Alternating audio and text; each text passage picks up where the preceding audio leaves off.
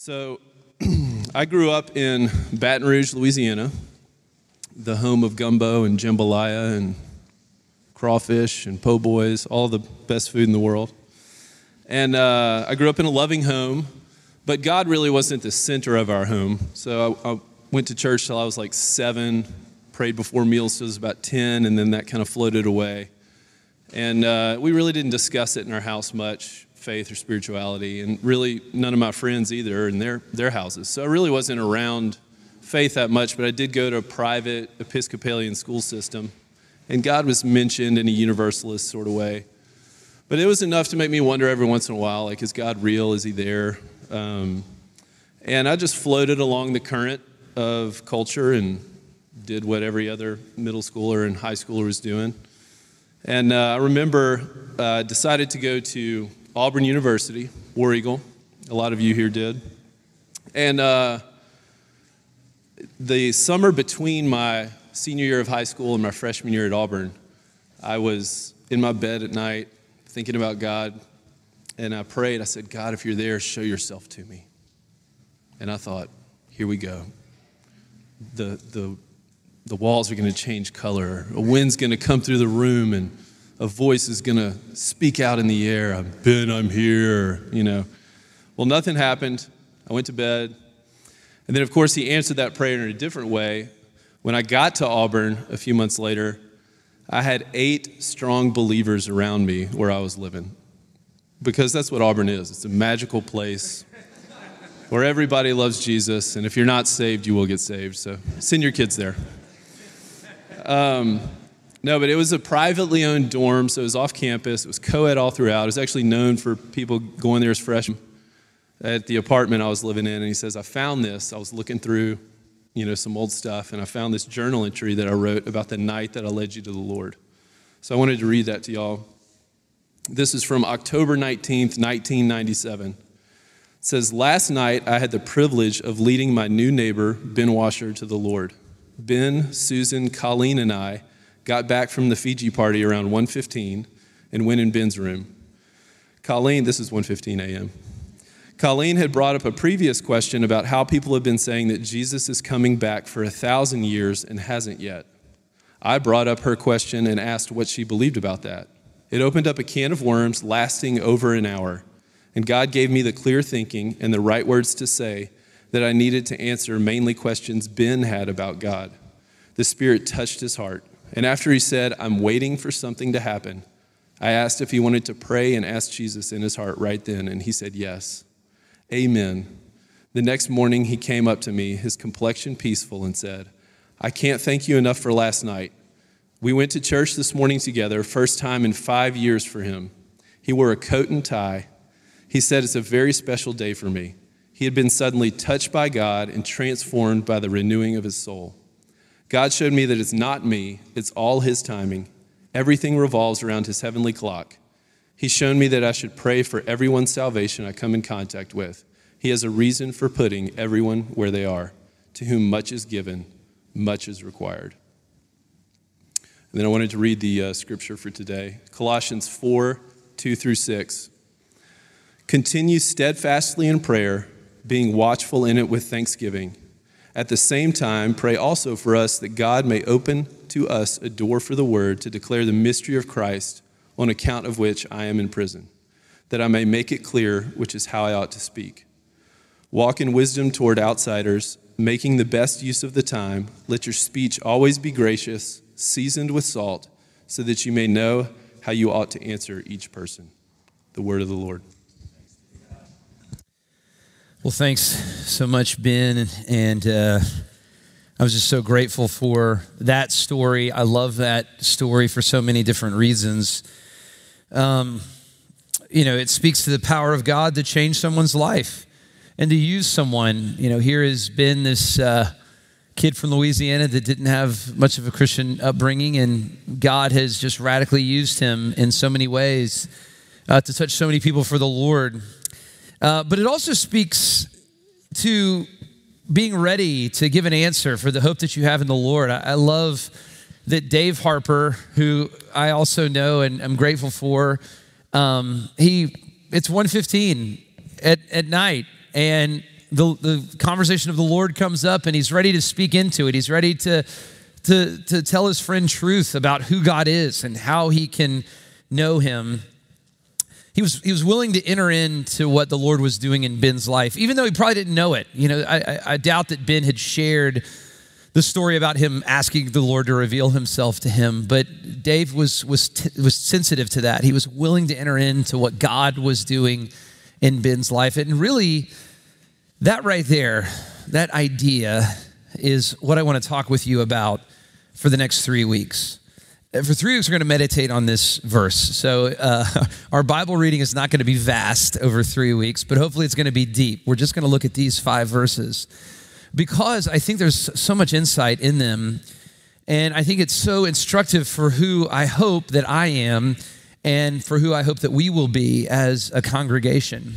And, and we're really going to talk about this idea of entering into the Lord's work, this idea that has been called evangelism or sharing the gospel or sharing the Christian message. If you were here a couple of weeks ago, we, uh, we talked about evangelism. We were in John 4, if you remember, and we talked about uh, the woman's testimony in Samaria and how many people came to faith because of what she had said. We talked about different things about evangelism. We talked about the motivation for evangelism. We talked about the scope of evangelism and the means of evangelism. But we talked about the problem of evangelism. And I guess I want to kind of begin there uh, again today because, again, evangelism comes up. People can get a little nervy, you're nervous, your palms get a little sweaty.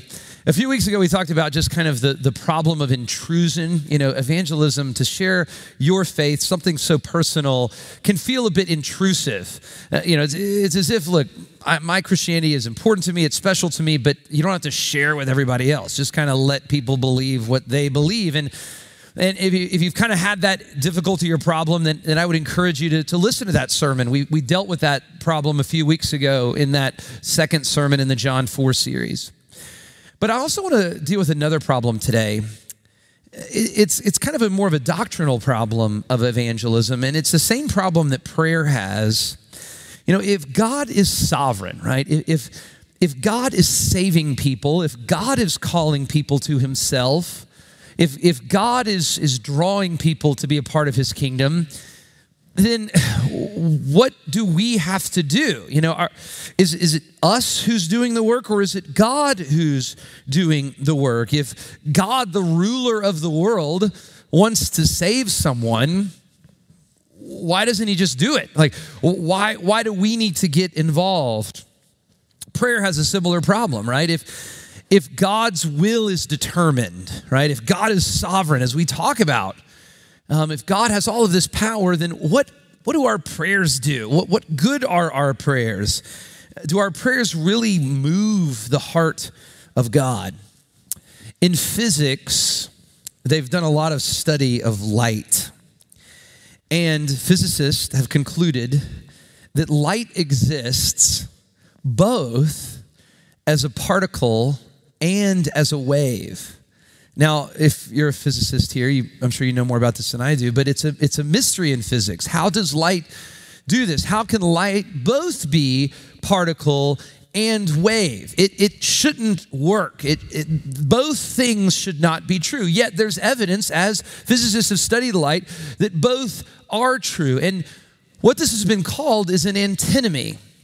It, it's a, an apparent contradiction it seems that these two things should contradict, but yes, if you but yet if you want to be if you want to be faithful to the evidence, if you want to be faithful to the facts that are discoverable, both things are true at the same time.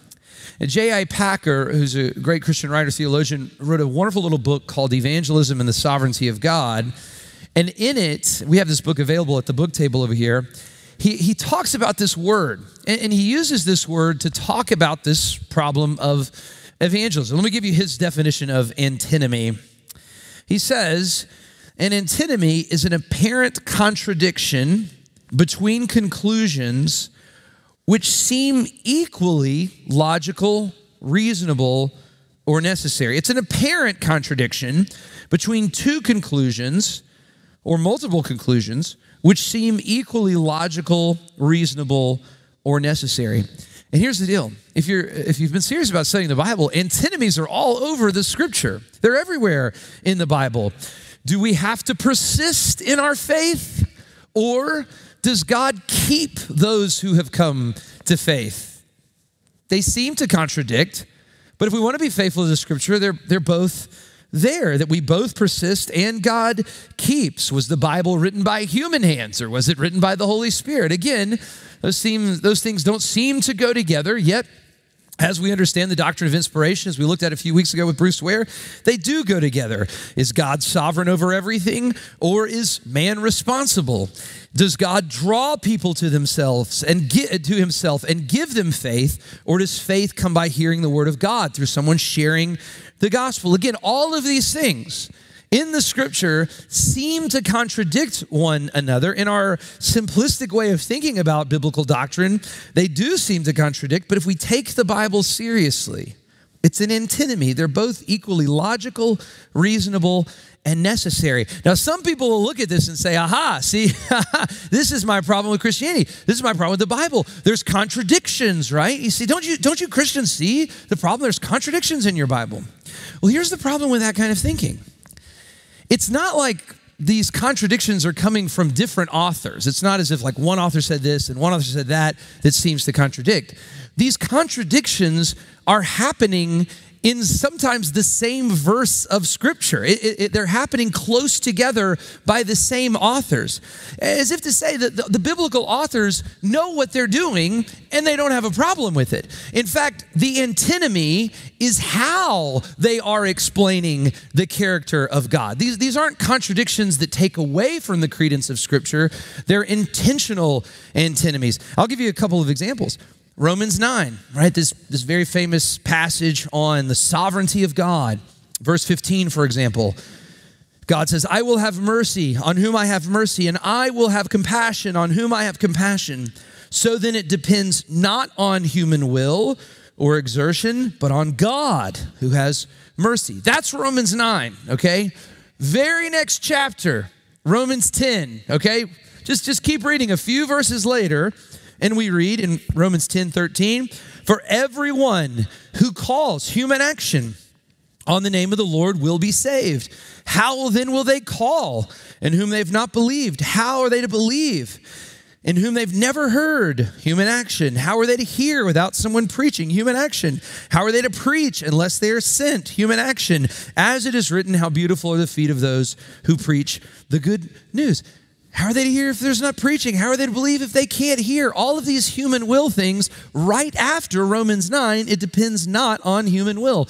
What is this? It's an antinomy. It's seemingly contradictory statements that are both necessary. Here's another example Philippians 2, and this one's in the same verse, 12 and 13, or the same two verses.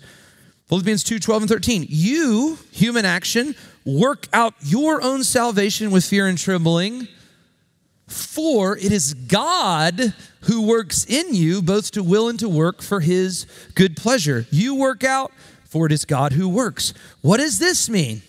Again, these, these biblical authors know what they're doing, right? This isn't, this isn't contradiction in scripture that in some way debunks scripture. No, it's actually contradiction that seeming contradiction that reveals more to us about the character of God. Now, if you've been hung up on this, if this makes you a little uneasy, I just want to say this. Just stay in it because these antinomies, these tensions, if you will, in our Christian faith are actually the very things that give me the most solace and comfort and rest and mission and person. They're, they're actually the very things that make sense of my relationship with the Lord. They are the things that give me peace while I have mission and purpose and life in the Lord. if you think about it this way, if you fall too far over here on the God is sovereign, what can I do? His will is determined side of things then you won't pray. You won't read your Bible. You won't share your faith. You won't talk to people about Jesus. You won't pursue the Lord. You won't take the human action that the Bible clearly calls you to. And you know what will happen? Your heart will get cold. You won't depend on the Lord. You won't delight in the Lord, the very thing that God designed you to do. But on the other side, if you fall so far into the human responsibility side, Here's the deal if you really think about it, you'll be equally frozen. You'll be equally cold. You will be riddled with incredible, if you really work this out mentally, you will be riddled with incredible fear and anxiety. Some of y'all have heard me quote the little short story. It's called The Sound of Thunder by Ray Bradbury. It's a great little short story. It's about a time machine. And there's these two guys. There's a guy, Travis, that kind of runs the time machine, and Eccles. And he's Travis is going to take Eccles back in time. And he says, Look, Eccles, when we go back in time, there's going to be a path. Stay on the path. Whatever you do, don't step off the path. And Eccles says, Well, what's the big deal? I mean, I mean, why can't I step off the path? And, you know, Travis says, Well, if you step off the path, you might kill a mouse. And Eccles says, Okay, what's the big deal? What if I kill a mouse? And here's Travis's reply he says, Say we accidentally kill one mouse here. That means that all the future families of this one particular mouse are destroyed. With the stamp of your foot, you annihilate first one, then a dozen, then a thousand, a million, a billion possible mice. What about the foxes? They don't need those mice to survive. For the one of 10 mice, a fox dies. For the one of 10 foxes, a lion starves. For the one of a lion, all manner of insects, vultures, infinite billions of life forms are thrown into chaos and destruction. Eventually, it all boils down to this a caveman, one of a dozen in the entire world, goes hunting for a wild boar or a saber toothed tiger for food. But you, my friend, have stepped on all the tigers in that region by stepping on that one single mouse. So the caveman starves.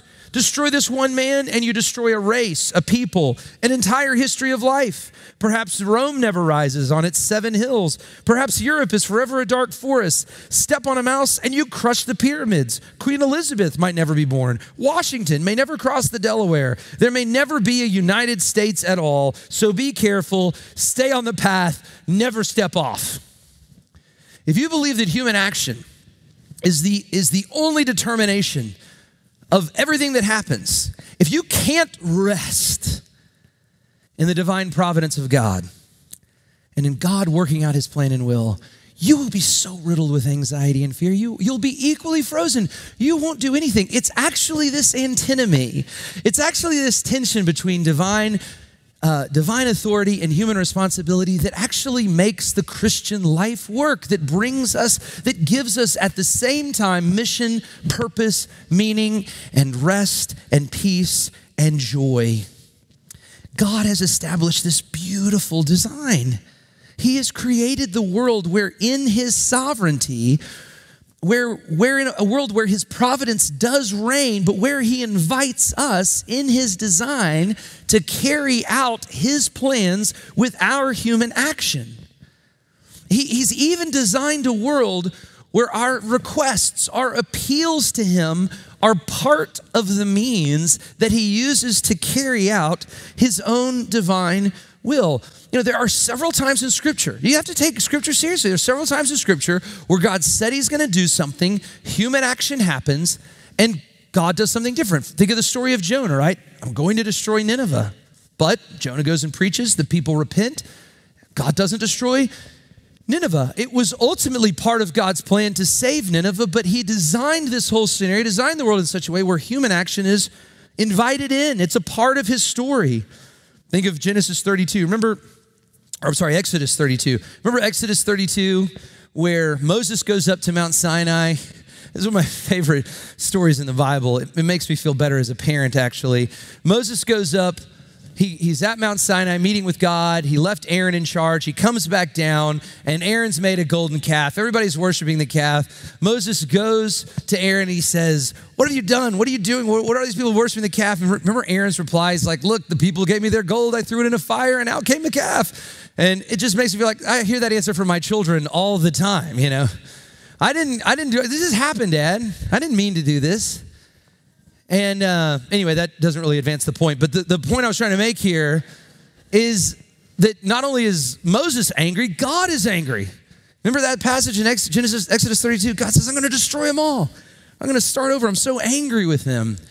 remember what Moses does? He appeals. He says, God, please be merciful to your people. He actually appeals to God on behalf of God's own promises. He takes God's promises and says them back to God. And, and this most amazing verse in Exodus 32, it says, um, Exodus 32 14, the Lord relented from the disaster that he had spoken of bringing on his people. This is how God works. In his perfect providence, he uses real, meaningful actions of people to carry out his perfect will. He used the evangelism of Jonah, he uses the prayers of Moses. And I just want you to hear this. If you are a Christian, the same thing has happened to you. We were all under disaster. Eh, we all know John 3:16, but maybe you don't know John 3:18 which says, Whoever believes in Jesus is not condemned, but whoever does not believe in Jesus is condemned already. Condemned because of our sin.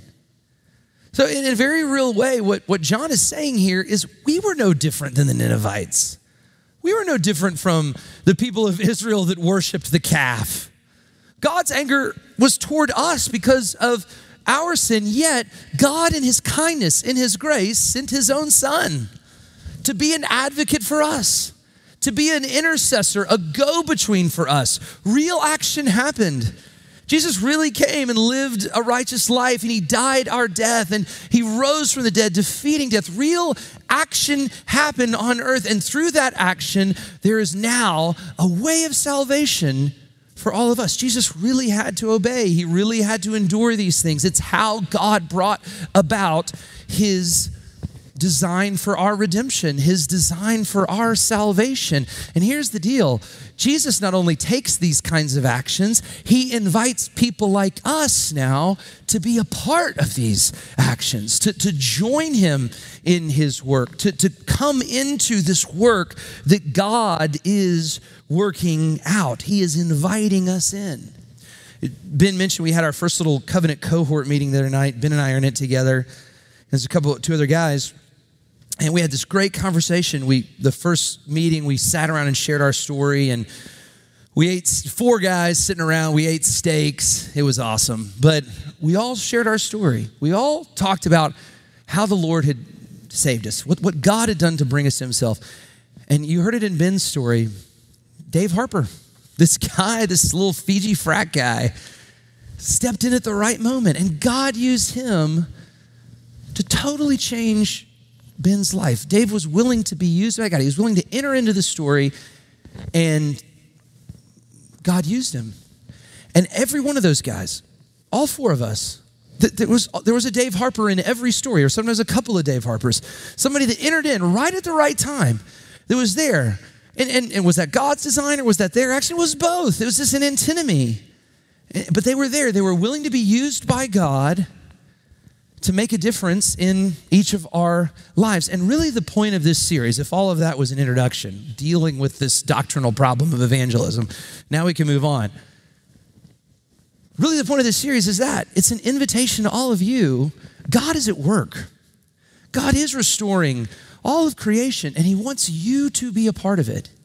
And your actions and your obedience to this disciple making command that Jesus has, has given us is important. It's meaningful, it's powerful. It's, it's, so, this is an invitation through the scripture for all of us to be a part of this work, to enter in to this work that God is doing. And there's, and what I want to look at today as we look at this passage, again, we're going to be here three weeks. But it's this the importance of prayer in this work. And there's three there's three kind of things that I want to look at today in the passage. It, it, it tells us a lot about who to pray for. This passage tells us a lot about what to pray, but it also tells us how to pray. Who to pray for, what to pray, and how to pray. And, and I believe this is a very powerful passage in terms of entering into the Lord's work uh, of evangelism. So, first of all, who to pray for. Now, in verse 5, we kind of see it's, it's this prayer toward, it's this, it's this movement toward outsiders, walk in wisdom toward outsiders. I believe the, the urge to prayer is a prayer for outsiders. And, and really, what this means is people that are not of faith, people that have not been converted to faith in Christ, that are not looking to faith in Jesus. Now, some of the language that we use here at Christ Covenant and I think it's it's helpful language is we talk about inward facing relationships and outward facing relationships. So inward facing relationships are those relationships that we have with other believers, right? For the most part, this is an inward facing relationship. We're coming together as followers of Christ to stir one another along by singing, by the preaching of God's word, by praying together toward faith and good deeds. Now, there may be some of you here today, and I'm glad that you're here, that are not believers. Now, I think one of the great appeals for this is I would want you to watch okay, what do inward facing relationships look like? How do Christians treat each other? How do Christians worship the Lord together? And so I'm really glad that you're here seeing this, a part of this. But this, for the most part, your community groups, uh, conversations you have with Christian friends, maybe some prayer partners, those are inward facing relationships. When the church gathers, we enjoy inward facing. And I just hope, I'm just praying for them. I pray for them regularly. And I pray that God would use me in their life, that I would be a part of what God wants to do in their life. Um, and I hate to admit this, I, have been doing this I probably first started doing this about six or seven years ago. And in that six or seven years, just by having this little card in my wallet, I keep it right there in my little credit card slot. I have prayed for, I have prayed evangelistic prayers really more than I ever have in my life. The thing is, I need the reminder. I've needed this little system in my life. Now, if you have a great system, I'm not saying for you to adopt this, but it is a tool. This series is a call for table talk. It's a call to be used by God to enter into what God is doing, and a big part of that is prayer. Do you have any rhythm where you regularly pray for people that don't know the Lord? Now, the second thing that this passage is, is it doesn't tell us who to pray for, it tells us what to pray. And I love this. This is so instructive, so helpful. Here it is it's pray that God would open to us a door for the word to declare the mystery of Christ. Pray that God would open to us a door for the word to declare the mystery of Christ. Now, here's the mistake that a lot of people make with evangelism. Christians, they feel the burden of evangelism. They understand how important it is. They see the beauty of it. I mean, God is inviting us into His work. They see the consequences of it. They want people to come to know the living God. And so they say, I got to be about this, but they miss this step. They forget this step. They don't pray that God would open a door. And so a lot of Christians kind of have this mentality of, I know I got to get the word out, so I'm going to just tear down the door, right? I am going to share the gospel with this person, whether they like it or not, right?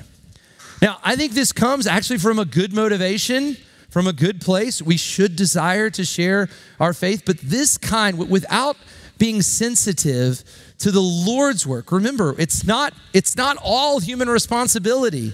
It's us entering into what God is doing. And this kind of evangelism can actually do more to hurt the cause of Christ than it can do to help the cause of Christ. And so I love this step. Here's the step. Pray that God would open a door. And here's the deal, guys. He will. If there's someone in your life that you're burdened, they don't know the Lord, Pray that God would open the door. I guarantee you, I have experienced this so many times in my life where God opens the door. Now, those doors look a little different, right? There's a lot of different kinds of doors. And this is where, you know, there's some training, and we're gonna have some training uh, kind of connected with our groups throughout this series. And this is just where Bible study and Christian discipleship kicks in. But there's a lot of different kinds of doors. There's, there's the apologetic door, for example. Now, if you remember the Dave Harper story that Washer told, there was a question that came up about the return of Christ. People had some serious questions. Tell, explain this to me. There needed to be an answer. There's a lot of people that they just they may be misinformed. They may be bothered. They may not have all the facts. Um, and so that's a that's a meaningful door. Another door related is is the door of meaning. I think this is a door that, that I feel like the Lord opens to me all the time. especially you know people as they get older they start asking themselves the question what, what's the purpose of my life? What does this mean? What am i here for? What am i anchored in? What is true? What is right?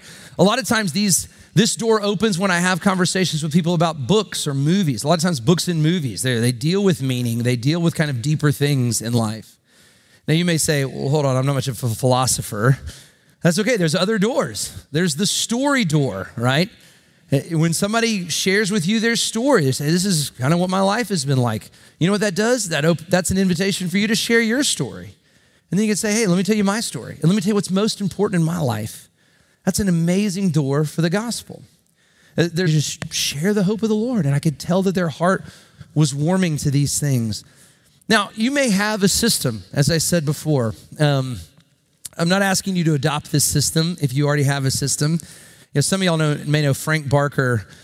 If anybody's from Birmingham, Frank Barker, who's a longtime uh, pastor of Briarwood Presbyterian. Frank's got this very complex prayer system that he walked me through one time. And Frank is just this prayer warrior. Like on Monday, for example, it's M O N, so he prays like M, he prays for missionaries, and he prays O for like other ministries like Young Life, Campus Crusade. N for non-believers, right? So he's if you've got the you know if Frank Barker's here, you're good. You know you don't need you don't need the table talk card. But if you've got a great system, but but if you don't, if there's nothing that you have in your life that's regularly engaging you in this rhythm of what I'll call door prayers, this is a good tool. And so I invite you, even before we leave today, to just jot down three names to put this in a place where you'll regularly see it. So we've looked at who to pray for, what to pray, but last, how do we pray? And there's a lot in this passage. It's so helpful. First of all, steadfast. Pray steadfastly. I'm going to go and break it to you. If you're new to Christianity, Christianity is not like a quick thing. It's, it's, not a, it's not like full of explosions. It, Christianity is it's steadfast, it's faithfulness.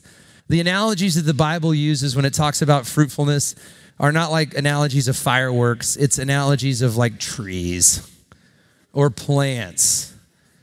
A lot of times these things take a long time to come to fruition. As I said, uh, there have literally been people that I have been praying for for 20 years that God would open doors. And He's opened little doors here and there, but not completely. Am I willing to be steadfast? Are you willing to be? If you remember, don't you know that your, your faith is not self determined? Don't you know that your faith is a gift? Don't you know that it's given to you by the Lord and it's given to you through the means of His church? That there was somebody at some point in time that prayed for you. There was somebody at some point in time that stepped in, that was an intercessor for you, that, that was ready to give an answer for the hope that they have to you. Don't you see this? Don't you know this? You, you are one who has received, so be grateful.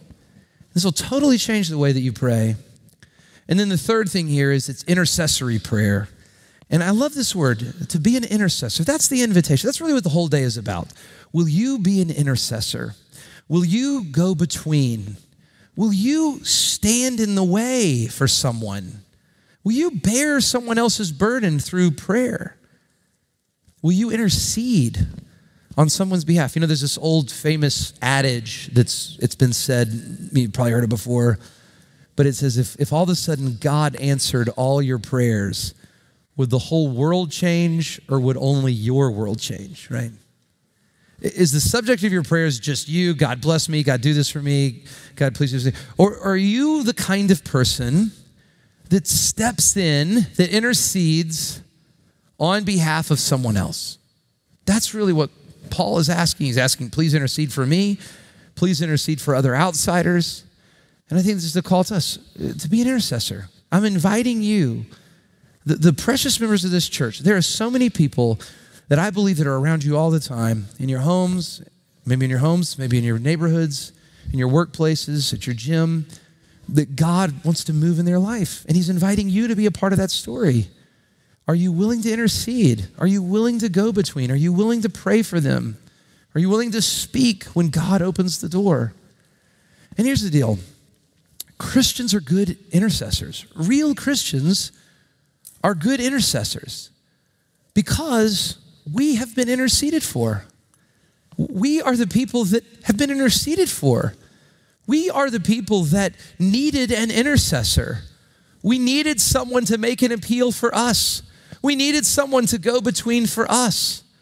And Jesus, the Lord, has done this. You know, people will say, man, be an intercessor, that is uncomfortable. To, to pray for people or to speak my faith to people, that can be really uncomfortable.